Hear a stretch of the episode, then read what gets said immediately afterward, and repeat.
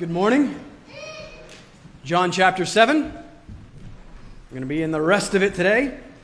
You'll need your Bibles open this morning as we have a longer text before us. John 7, verses 32 through 52, page 893 in the Pew Bible.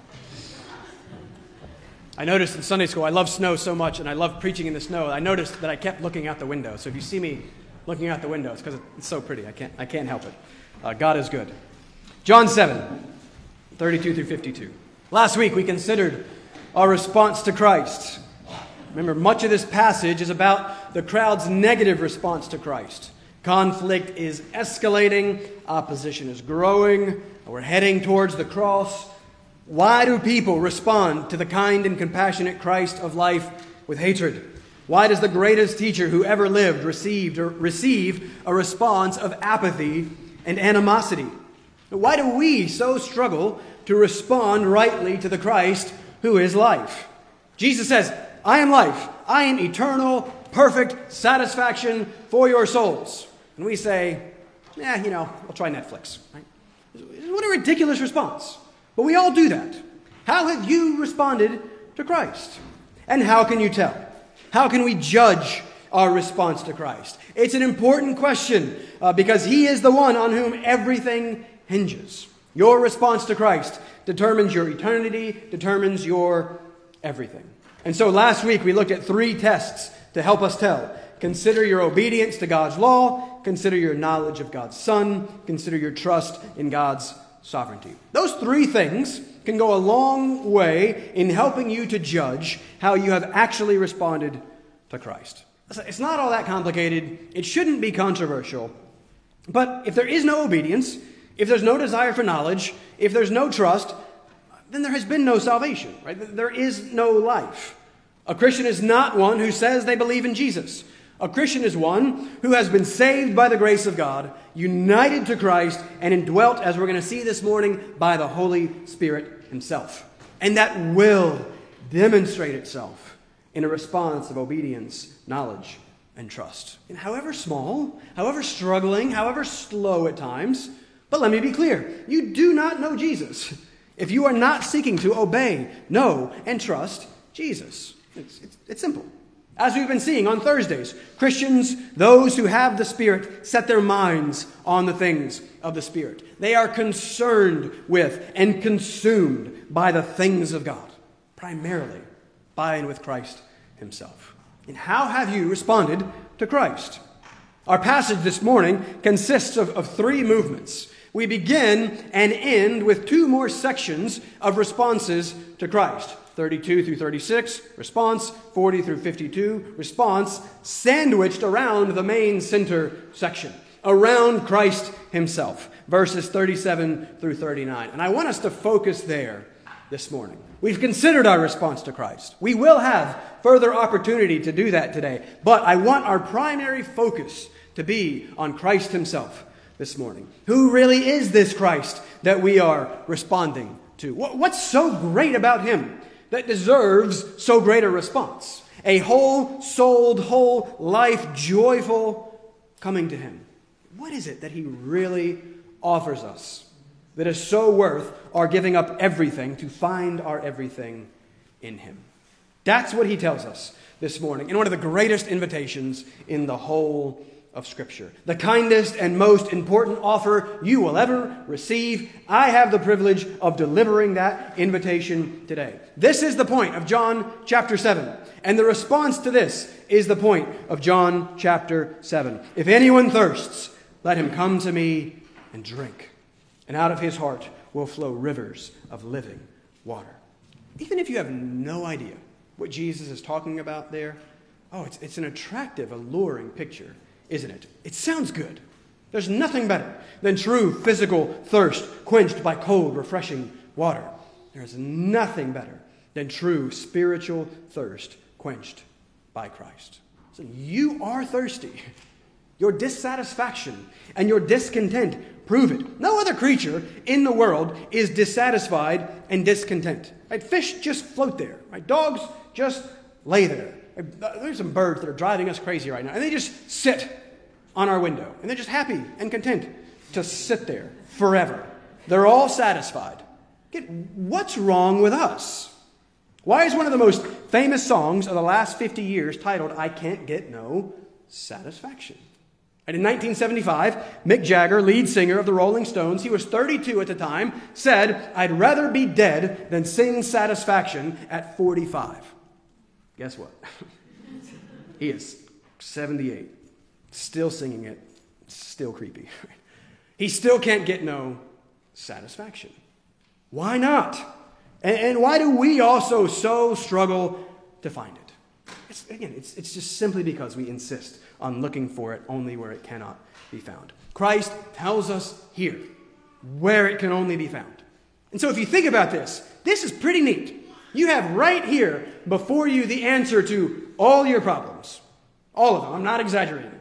All your anger, all your disappointment, all your discouragement, all your hurt, all your fear, all your whatever. Christ says, Come to me and drink. That's it. It's really that simple. We just don't believe him. We just don't believe it's that simple.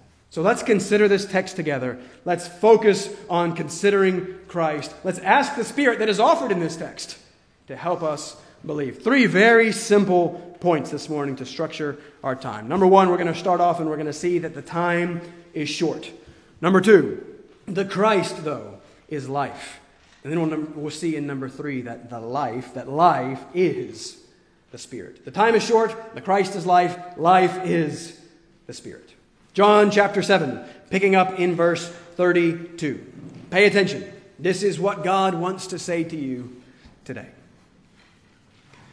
The Pharisees heard the crowd muttering these things about him, about Jesus, and the chief priests and Pharisees sent officers to arrest him. Jesus then said, I will be with you a little longer, and then I am going to him who sent me. You will seek me, and you will not find me. Where I am, you cannot come. The Jews said to one another, where, where, does this man intend to go that we will not find him? Does he intend to go to the dispersion among the Greeks and teach the Greeks? What does he mean by saying, You will seek me, and you will not find me? And where I am, you cannot come?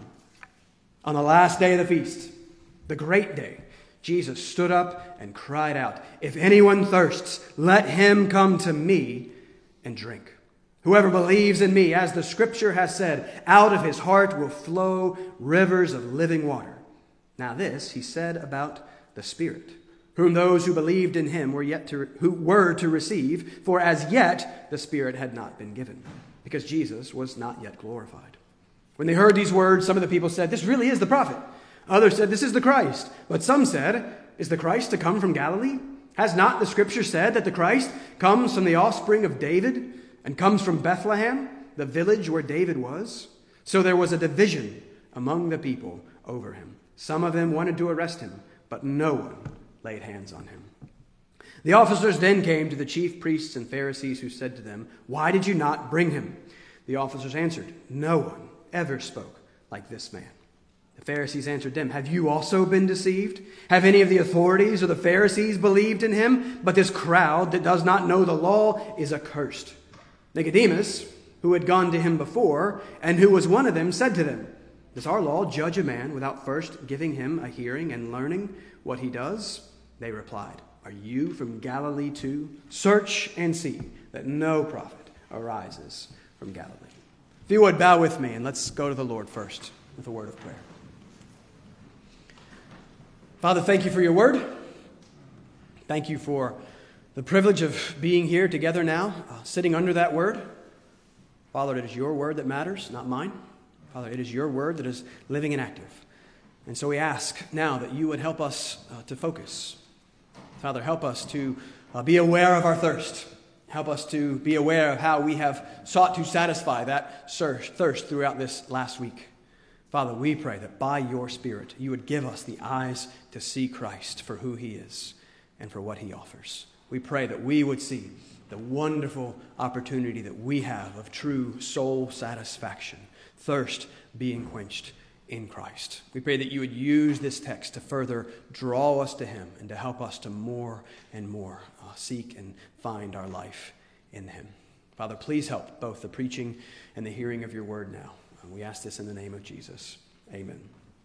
Point number one we can be short here, for time is short. Or better yet, more pointed, your time is short.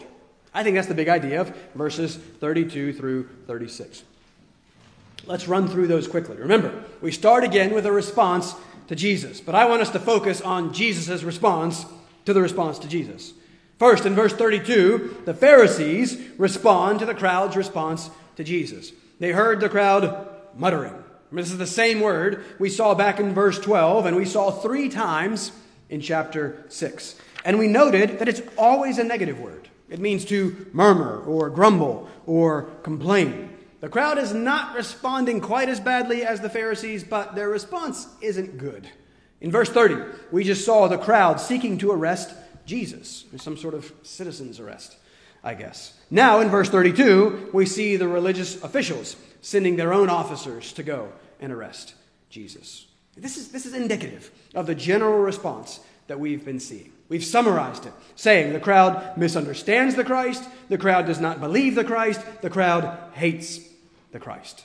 And that's evidenced here in their attempt to arrest him, knowing that the religious officials want to kill him. And now the officials themselves get in on the action and send in their goons to get Jesus. But look at Jesus' response to all this in verse 33. I will be with you a little longer, and then I am going to him who sent me. You will seek me, and you will not find me. Where I am, you cannot come. Now, we don't like that word, cannot. Jesus uses that word, cannot. Paul uses that word, cannot. Jesus is going to say the same thing coming up in chapter 8, verse 21. He says, I am going away, and you will seek me, and you will die in your sin. Where I am going, you cannot come. What does he mean?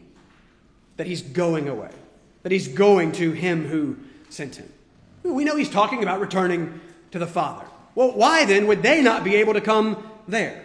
Well, he's just told them. Look up in verse 28. He's just told them in verse 28 He who sent me, the Father, is true, and him, the Father, you do not know. We considered how insulting that would have been. Jesus says to the Jews, You do not even know the God you so claim to know and love. He just told them in verse 19, None of you keeps the law, the law of God. The law of God they so claim to know and love.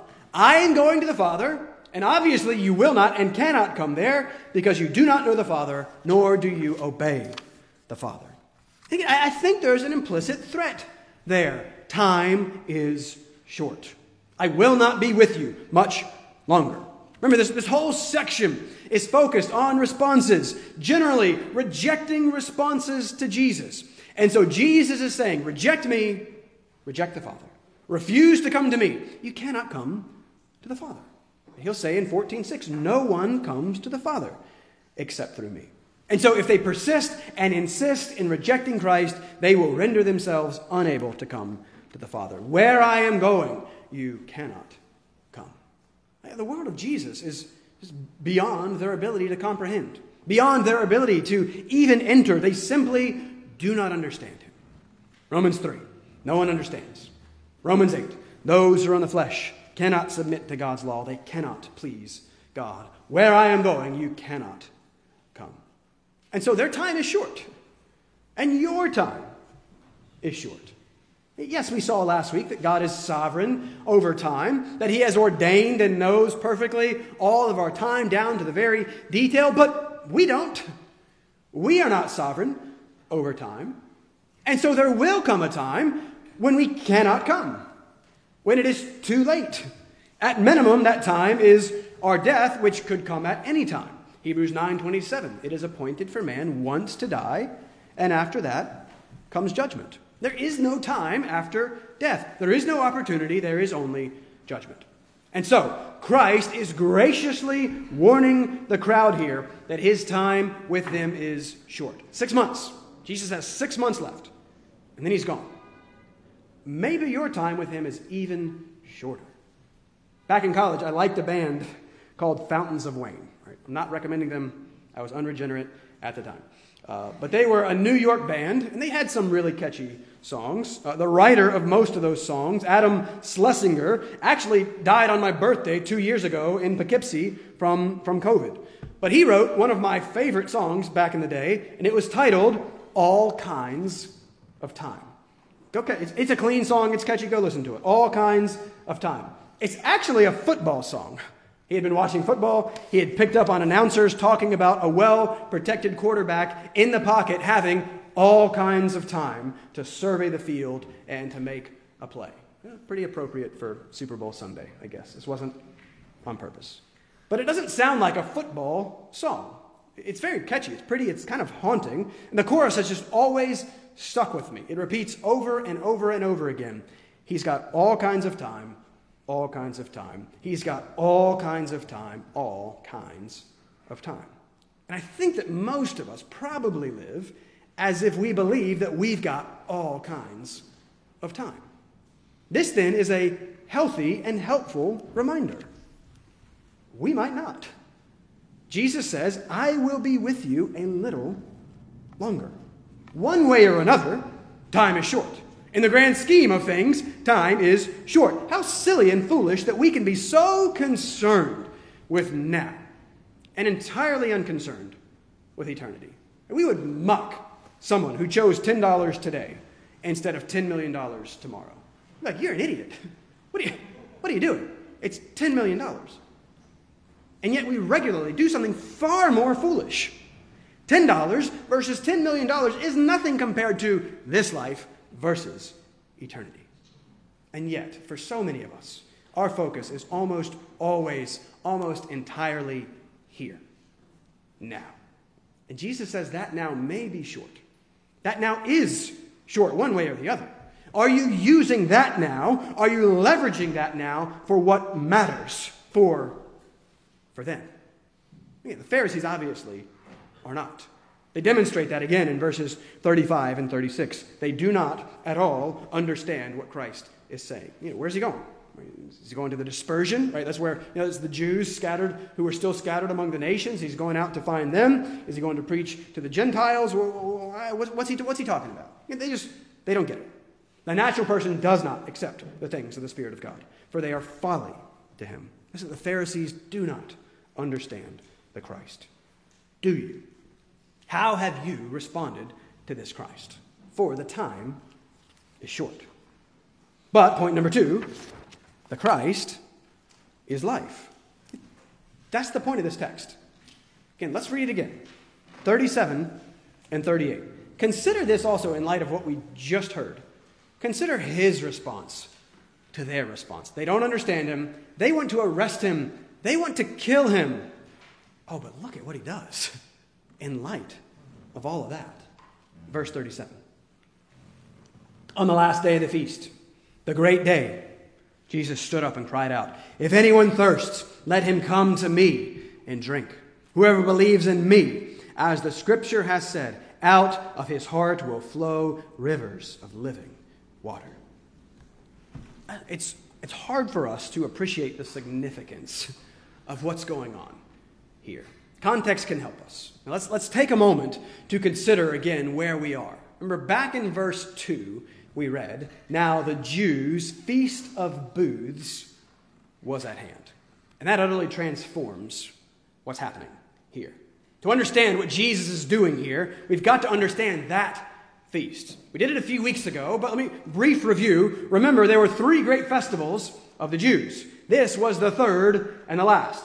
Deuteronomy 16 16 says, Three times a year, all your males shall appear before the Lord your God at the place that he will choose, at the feast of unleavened bread, Passover, at the feast of weeks, Pentecost, and at the feast of booths. This feast. And again, remember, they're feasts. Feasts are fun. Feasts are celebrations. They were opportunities to worship the Lord and be glad to enjoy worshiping the Lord.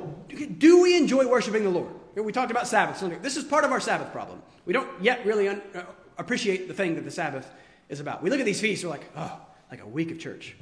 Man, you know, sounds terrible. Well, maybe it's because we don't enjoy the Lord yet. These were celebrations. These were parties. These were resting and rejoicing in who God is and what He has done. Deuteronomy 16 14, God commands them, You shall rejoice in your feast for seven days. Verse 15, so that you will be altogether joyful.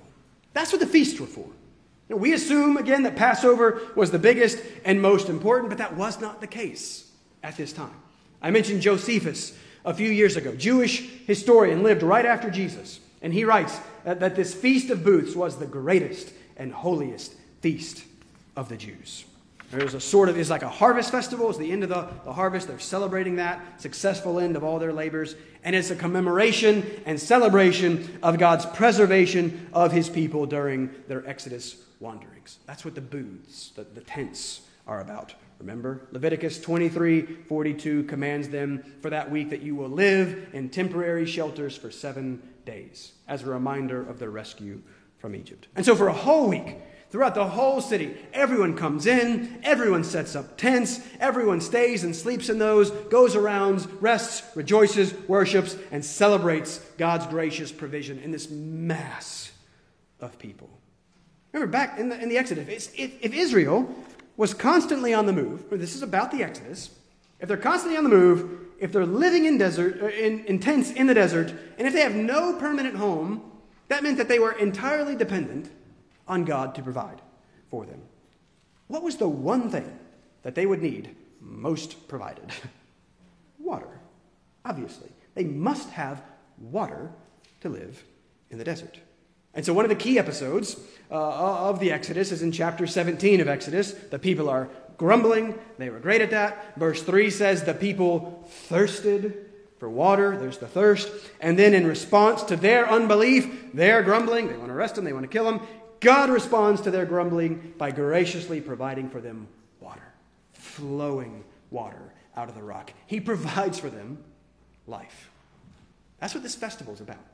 And so, over the course of the years, a particular ceremony had developed that served as one of the highlights of the Feast of Booths, commemorating that episode. You can go read about all about it in the, in the Jewish Mishnah. But every day of the feast be a huge gathering and a huge parade. They would parade out of the temple con- complex. They would go directly south, not too far, to the pool of Siloam. Um, and we'll see that pool in chapter 9, where Jesus heals a blind man. But they would all parade to the pool with the priests, and then one of the priests would fill up this big gold pitcher of water. And then they would parade all back into the city, back into the temple with that water. Crowds were following, horns were blowing. It was a big deal. They would get back to the altar. The priests would then march around the altar while the Hallel Psalms were sung 113 through 118, the, the praise Psalms. The participants, everyone who was there, would be holding in their left hand, they had branches, they had things that were kind of commemorating the harvest. And in the other hand, they held apparently citrus fruit. This is all in, in the, Mish, the Mishnah. Again, commemorating another successful harvest, remembering them, reminding them of God's provision of food during the Exodus. So they would go around, they would march, they would sing, and when Psalm 118 was reached, apparently everyone was supposed to shake their branches, raise the fruit into the air, and cry out, Give thanks to the Lord, and do that three times. And then the water would be poured out on the altar before the Lord, remembering God's provision of water, uh, looking forward to God's provision of eschatological water to come. And again, we just can't quite grasp how central and significant this was for them. The Mishnah goes on, it says in reference to this ceremony, it says, He who has not seen the rejoicing at the place of the water drawing has never seen rejoicing in his life. Right? This was a time of joy and, and, and celebration. The Mishnah also records an occasion when apparently the priest conducting the ceremony spilled the water all over his shoes. Apparently, the people then proceeded to stone him with all the citrus fruits uh, that they were holding. It's a fruit, so he was probably okay. But they threw the, they threw the oranges or whatever it was at him. So thank you for not throwing cups of coffee uh, at me. But man, this, is, this is the very heart and soul of the Jewish religion. Everyone would have known what this was all about. Everyone would have known what this represented. Everyone would have known what this looked forward to. Everyone knew how important this was and how symbolically significant this was. And that's why what Jesus does in verse 37 is so big. Okay, we're so prone to miss how absurd and audacious Jesus' claims were. But verse 37 tells us that on the great day, the last day of the feast, maybe as this very ceremony is wrapping up. Maybe the crowds are gathered, going nuts, water's being poured out. Maybe it's then that Jesus stands up and cries out in the middle of that If anyone thirsts, let him come to me and drink. Do you, do you see what he's doing there? He has just said, you know, all that, that thing that was just a really big deal seven times this week, uh, your most beloved of feasts, all that symbolism that you so love and, and lean on, all of that, all this, it's all about me. Is it? It would be like if people in our country these days like actually liked our country, right? And, and, and we had some sort of national Fourth of July celebration, celebrating the country, celebrating freedom, and I stood up in the midst of that celebration in front of everyone on TV and cried out, hey, all that, life, liberty, happiness, freedom, all that's found in me. Like this whole thing that you're doing, it's all about me. You want freedom? Come to me. Or if I stood up at our Thanksgiving gathering there that we do every Thanksgiving and said, All right, now, it's all time for you to give thanks to me, right? You're, you're welcome. This, this holiday is all about me. It's, stupid, right? It's, it's, it's laughingly absurd. It's exactly what Jesus is doing here. That's exactly what he's doing. Everything that this represents is merely a shadow, a sign. I'm the substance. I'm the point. What you are looking for in all of this is only found in me. Life is only found in me. it's crazy unless it's true. If it's false, he's crazy, ignore him. If it's true, you're crazy for ignoring him. Back in chapter 2, verse 20, we saw Jesus claim that he is the temple. We tried to highlight how central the temple was to just the whole of Jewish life. Jesus says, That's me. In 129, we saw that Jesus is the sacrifice and how central was the sacrifice to the, the whole religious system. Jesus says, That's me. And here we see him claim that he's the feast, the temple, sacrifices, the feast, all of these things that are the absolute heart and soul of the Jewish religion. Jesus again and again claims that, he, that they're all about him. That he's the point of it all. It all points to him. And yes, we struggle to see the significance, the bigness, and the boldness of these claims because we don't well understand Jewish life 2,000 years ago. But, but Jesus' claims are no less significant, no less big or bold in reference to your life right now. Not only does he claim that the whole of the Jewish religious life back then was ultimately about him, but he claims that the whole of life, he claims that the whole of reality of your life and of your reality is ultimately about Him. I love Colossians 1. I used to spend a lot of time in Colossians 1. Jesus is the Im- image of the invisible God. Right? He is God. This man standing at this feast is God. Verse 16 All things were created by him, through him, and for him. Let me just, just sit in that for a second. What a claim that is.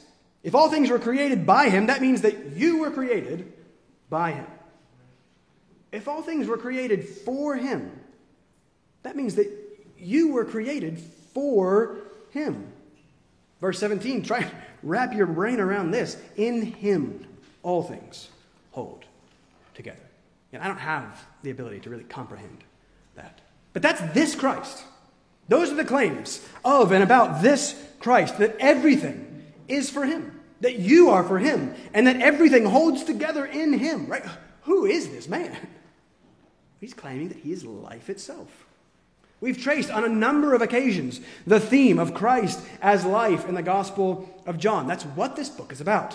1 4, in him was life. 316, whoever believes in him has eternal life. 635, I am the bread of life. 1010, I came that they may have life and have it abundantly. 14:6, I am the way, the truth, and the life.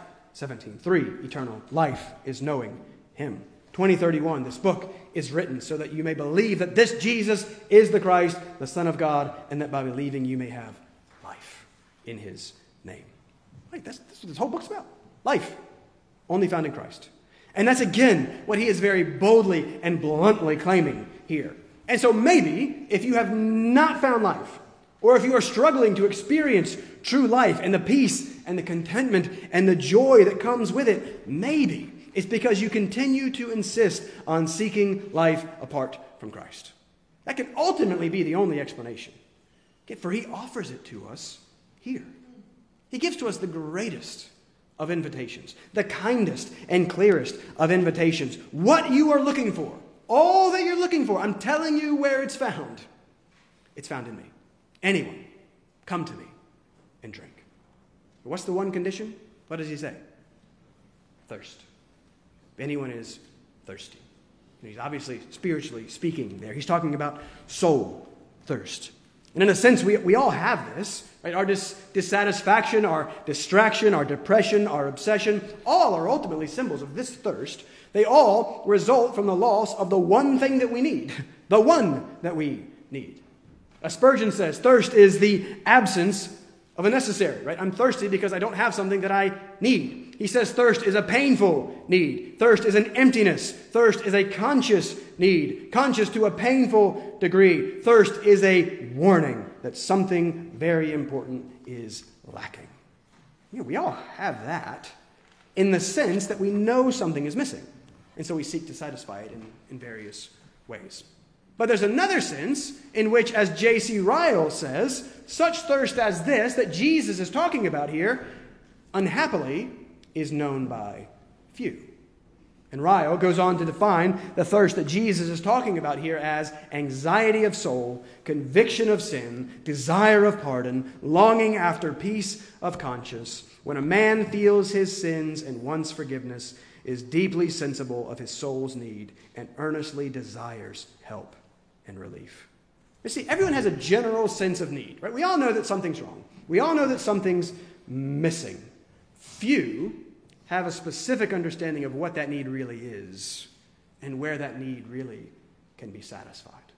Right? Ryle goes on to say, Happy are those who know something by experience of spiritual thirst. The beginning of all true Christianity is to discover that we are guilty, empty, needy sinners. Have you even begun? Uh, do you have, have you had this discovery that you really are a guilty, empty, needy sinner? Are you thirsty? Have you discovered, truly discovered, that Christ is the only solution? Are you drinking?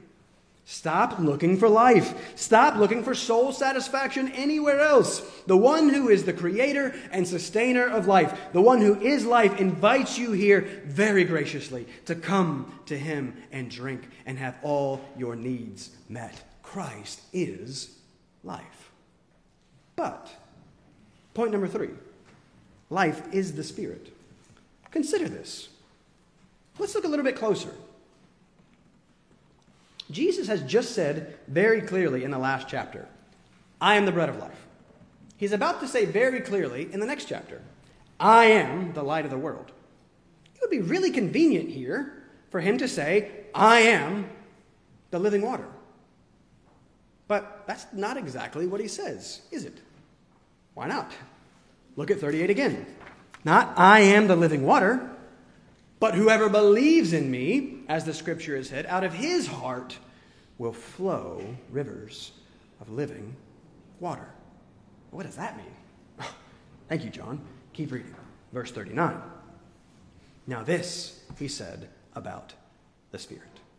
See, Jesus does not say, I am the living water, because in John's gospel, and frequently in many spots in the Old Testament, water is the symbol for the Spirit. The Holy Spirit is the living water. The Holy Spirit is the water of life, given by the bread of life. It is the Spirit that brings the satisfaction to our souls. And how is that? Is that a contradiction to the claim that it is Christ alone who brings satisfaction to our souls? Of course not. Because this Spirit is the Spirit of Christ. This is the Spirit that Christ is going to reveal to us in great detail in chapters 14, 15, and 16. The, the Spirit Jesus describes as another helper, another advocate. He says literally another like him. And again, I can't wait to get there because we're just so spirit confused these days. It seems that we are either spirit ignorant, that we just ignore him. That's often more the case in our circles, or spirit insane, or we just get him completely wrong. It's often more the case in, in charismatic circles. Right? You know which way you lean. I know which way I lean, trying, trying to correct that. What does Jesus tell us the Spirit will do. Jesus is how we find out who the Spirit is and what he does. With this book, he's everywhere. Chapter 3, Jesus says that it's the Spirit who converts. You must be born of the Spirit. Chapter 6, he just told us that it's the Spirit who gives life. Same thing. We'll see in 14 through 16, Jesus says the Spirit will teach us all things and bring to remembrance all that Jesus has said. Jesus says the Spirit will bear witness about him. Jesus says the Spirit will convict concerning sin. Jesus said he will guide us into all truth. Jesus says the Spirit will glorify Christ. That's the Spirit in like two sentences. You could say that the Spirit communicates, convicts, converts, and communes. Communicates, convicts, converts, communes. He reveals Christ. He convicts his people of sin. He judges not his people for sin. He causes us to be born again. And he indwells us, mediating to us the very presence of God. And so it sounds like the Spirit is really important and really good. And so this goes perfectly with what we're seeing in Romans chapter 8, the most spirit heavy chapter in Scripture. Those who live according to the Spirit set their minds on the things of the Spirit. To set the mind on the Spirit is life and peace. You are not in the flesh, but in the Spirit, if in fact the Spirit of God dwells in you. Anyone who does not have the Spirit of Christ does not belong to him. Do you have the Spirit of Christ? That is the mark of a Christian. Is your mind set on the things of the Spirit? That is evidence of the mark. Do you have objectively and are you experiencing subjectively the life and peace that the Spirit brings? All of that comes by and through the Spirit. Life is the Spirit. There is no spirit, there is no life without the Spirit. And that's why water is such an effective metaphor for the Spirit. You know, not, not just water, but flowing water. What does flowing water do? It gives life and refreshment to a dry and dead land. What does the Holy Spirit do? He gives life and refreshment to a dry and dead soul. What does flowing water do? It washes and cleanses a filthy and dirty body. What does the Holy Spirit do? He washes and cleanses a filthy and dirty soul. That's the very heart and soul of what God has promised to do for us. This is the new covenant. Isaiah 44 3. Don't forget, parallelism characterizes Hebrew poetry, right? The second part often expounds upon or explains the first part. Listen to the first part. For I will pour water on the thirsty land and streams on the dry ground. What does that mean? Let me explain. I will pour my spirit upon your offspring and my blessing on your descendants. There's the water spirit connection. Ezekiel 36, the new covenant. What's it all about? What will God do for us? What will He give to us? Verse 25 I will sprinkle clean water on you, and you shall be clean from all your uncleannesses. Wait, how does water clean spiritual? How does how? Verse 26 I will give you a new heart. Wait, how? How? Verse 27 And I will put my spirit within you and cause you to walk in my statutes and be careful to obey my rules. Listen, the promise of the new covenant is the gift of the Holy Spirit. The promise of the gospel is the gift of the Spirit. Uh, Peter took a brief John Owen break on Thursday and quoted Jonathan Edwards for us, and it's a brilliant quote. Edwards says this. I'd never heard this one. I love it. I'm using spirit instead of ghost just to contextualize for you. Christ purchased for us true spiritual excellency, grace, and holiness, the sum of which, you know, all of it, Spiritual excellence, grace, holiness, that's awesome. The sum of which is nothing but the indwelling of the Holy Spirit in the heart. The Holy Spirit is the sum of all good things. The Holy Spirit is the purchased possession and inheritance of the saints. The greatest subject of all gospel promises is the Holy Spirit. Oh, we don't think like that about the Holy Spirit. Peter rightly argued that the greatest gift we get in the gospel is the Holy Spirit. Forgiveness is great. No hell is great. Peace is great. But the gospel is God giving us Himself. Remember, He says to Abraham, I am your very great reward. The thing you get, Abraham, is me. God is the gift of the gospel. God is our great gain. Listen, if you're just kind of scared about the hell thing and trying to get out of that, you should be cautious about that. Right? Believers indwelt by the Holy Spirit see the, the goodness and the grace and the glory of God and say, oh, that's That's what I want. That's what this is about. And so the gospel is God giving us himself. God is our great gain, and we get God, and we are in God, and God is in us by the indwelling Holy Spirit. Thirsty? Come to Christ. Believe and receive the Holy Spirit, the one who takes all that Christ has accomplished and makes it ours, the one who takes God Himself and makes Him ours. This is what Jesus is offering you here God Himself with you, in you, and for you. God Himself, who is life, giving that life to you by uniting you to Him. It's amazing. Right? The glory of God is the theme of the whole of Scripture.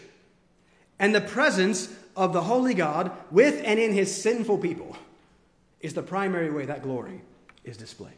And communion with this God, the experience of the presence of that glory, the gladness and the peace and the joy that we can find in knowing him and in being known by him, in communing with him, that's life. We know that relationship was life.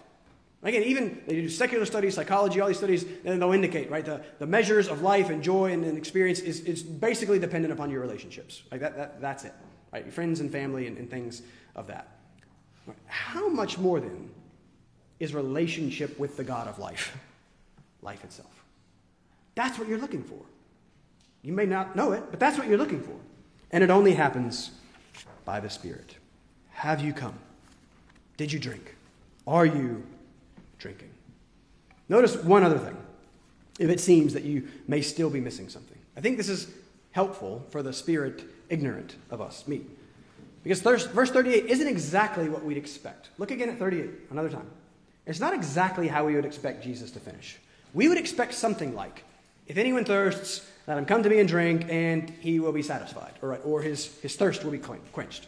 That is, of course, absolutely true. Jesus says that elsewhere. But that's not exactly what he says here. What did we just learn about the Spirit? What does he do? Again, not weird supernatural experiences. Right? You can be pretty confident that if you're in a place that is always talking about the Spirit and always also talking about healings and feelings, the ecstatic and dramatic, then that is not the Spirit. The Spirit is always about the Christ, communicating and conforming. He works to make us like Christ. He is the Holy Spirit, the one who makes us holy, that is conformed to the image of God's holy Son. So the Spirit takes the adopted children of God and makes them like the only begotten Son of God. And what are we seeing that Son to be like in these chapters? Three times Jesus has just talked about Him who sent me. He's just said, I'm going back to Him who sent me, Him who sent me. Sent Him why?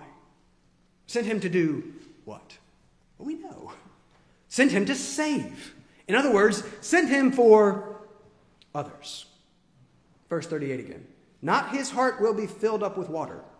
It will, but that's not what Jesus says. But out of his heart will flow rivers of living water. You see, we are well watered by Christ so that we can well water others. This is not just about our spiritual satisfaction in Christ, it is about that. But it is also about us being the means through which others find spiritual satisfaction in Christ. The one blessed by God's grace becomes then a channel, a means of that blessing to others. Maybe this is one of the things that we are missing. Maybe we're more like a reservoir than a, a flowing river. I encouraged the members at our members meeting last week, and I'll encourage you to do the same. How are you seeking the spiritual good of others? And is there any sense in which rivers of living water are flowing out of your heart to bless others? For this is exactly what the Christ that we say that we love and are becoming like has done for us. Jesus told them, just told them, I will be with you a little longer, and then I am going to him who sent me. How's he going to do that? How's he going to him who sent me? What's he talking about there right before he launches into this gracious invitation the cross. He's talking about his death. Also, then, of course, his, his resurrection and his ascension. But you can't have either of those without first the death. His death for others. For us. This is who he is. This is what he has come to do. For even the Son of Man, Jesus Christ, God himself, came not to be served, but to serve and give his life as a ransom for many. for us. That's the gospel. It's all about the glory of God revealed in what Christ does for us. He lives for us, He dies for us. You are a sinner. You were dead in those trespasses and sins. Your only hope was or is the Christ who is life coming to live and die for you. And that's what it means to come to Him. That's what it means to believe, to receive and trust in His life and death in your place for the forgiveness of your sins. Out of His heart flowed streams of living water. Again, what about yours? Are we loving one another? Are we going out of our way to seek the spiritual good of those around us? Ah, this is where we must grow. This is where we must cry out to the Lord for help. Right? We, we want ministry opportunities. We want to know how we can serve. Listen, here's how. Here's the opportunity. We don't need any more programs. I can hardly get any of you to come to Sunday school and Bible study as it is. Right? Was that too passive aggressive? Eh, I'm not trying to be. But it's just a fact. Right? So we don't, need, we don't need more programs. What we do need are spiritually intentional relationships where we are committing ourselves to one or two or three others. We are reading the word together, praying together, truly actually getting to know one another and one another's hearts and weaknesses and failures and struggles and needs, and then actually caring for one another. That, that's what we need. Who can you seek? Who can you serve? And I guarantee you that as you do, you will find much satisfaction for your own soul because this is how God has wired us to work. And my problem is that I think that I'm the one exception to this rule. Right? I know other people need people. I don't. I know other people need friends. Ah, you know, no thanks. Um, like, my problem is I don't really believe that. Right? And you might be like me. Pray for me, pray for us, pray for the Spirit to help us. The Spirit, by the way, I, sorry, I skipped this and I was going over my sermon this morning. I was like, oh man, whoops. Uh, verse 38, real quick, this is just a side note because I couldn't skip it. It says, verse 38, the Spirit who had not yet been given. That could be confusing. The Greek literally says the Spirit was not. Well, we know that the Spirit was, right? We, we know that He is God, so He always was. He is. And we know that saints in the Old Testament, Romans 4, were saved just like we were by the Spirit, right? So it, it seems uh, that all that 38 means is that the Spirit had not yet been given in the fullness that would come um, at, at, Pentecost and after Christ's uh, resurrection and ascension in glory, right? It, it, will be then, it's still yet to come, the Spirit will be finally poured out in, in fullness. Right, so Piper describes it as like a little hole in a dam. There's the Spirit, and then the dam coming down, and then boom, there's, there's the water. So again, there's always been the Spirit. People have always only been saved by the Spirit. But that Spirit comes in great fullness after Christ, and Christ and the Father send him. Um, but I just didn't want to ignore that. All right, last thing, real quick. I had another point, but I cut it.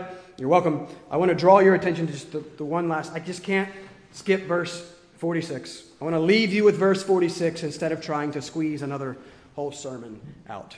In verses 40 through 43, back to responses to Christ, the people again demonstrate their confusion. You know, prophet, Christ. Uh, we probably still arrest him. Uh, and it says there was division among the people. Schism is literally the Greek word. There was schism among the people. Christ is the great divider. He's the division. He's the continental divide. Uh, we've, we've been seeing that in this chapter. But it was in verse 32 that the Pharisees sent the officers to arrest Jesus. We don't hear the result of that until verse 45. The officers now come back. The Pharisees ask, Why didn't you arrest him? Verse 46. This is a great response. No one ever spoke like this man. Uh, the Pharisees mock the guards. They make fun of them. Are you ignorant like the masses? There's just so much arrogance and so much mocking and, and dismissing. We see Nicodemus somewhat defend Jesus. Maybe it's not clear, but it seems that maybe Nicodemus is, is trending in the right uh, direction. Again, we'll, we'll see him at, at the end. I, I think he's being drawn um, to the Lord. Um, the point is, don't, don't respond like the Pharisees. Right? Don't respond in just the, the arrogance and the anger and the hatred. I think few of us are responding like that. Uh, it's, it's the apathy, it's the unconcern that I'm concerned about. But the guards again. Look at the guards and let's close with them. They saw something. They recognized something about Christ in his teaching. I called these guys goons earlier. That wasn't very accurate. Um, these would have come out of the Levites. These guys would have been Levites. These guys would have been um, theologically trained, right? They, they would have known things about the law. It's not like just some goons sitting there like, oh, listen to Jesus. No, these guys, they would have known uh, something. And they felt the authority. They felt the weight of his words. The authority that sent them to arrest Jesus was nothing compared to the authority of Jesus. So they said, ignoring that because of this. They went to arrest Jesus, but Jesus arrested them. Have you been arrested by Jesus? Have you been captivated, captured, engaged with him? You are thirsty. All of us, you are thirsty. Are you seeking to satisfy that thirst in Christ? Do you see and respond to Jesus as your great soul quencher. When tired, frustrated, confused, needing rest and renewal, is your move to Him or is your move to you? To, to entertainment or to some other comfort or, or self medication? Uh, here, here's, what, here's what I'm really struggling with the Sabbath stuff and with my own heart. Do you actually find Christ restful and restoring? Do you actually find the means of grace restful and restoring? Worship restful and restoring? Sabbath restful and restoring. Do you enjoy Christ? Look at the picture that we get of him just in these few short verses. See his kindness and compassion. In response to the hatred and the arrest and the desire to kill, he offers, he says, Come, and I will quench your thirst, and I will give you life. They, they, they see that no one speaks like this. There's nothing else like him. There's nothing else like his word. Do you see him for what he is and desire him and enjoy him? My prayer is that increasingly we would. My prayer is that we would see the goodness and graciousness of this invitation. If anyone thirsts, let him come to me and drink. And my prayer is that we would, that we would find satisfaction for our souls and be a means through which others would find satisfaction for their souls in Christ. Uh, my prayer is that we would stop trying to satisfy our souls with other things and learn more and more what it means to satisfy them in Christ and Christ alone. He's the answer. He is life. And He is inviting every single one of us who are thirsty to come to Him. If you would, bow with me and let's close uh, with a word of prayer.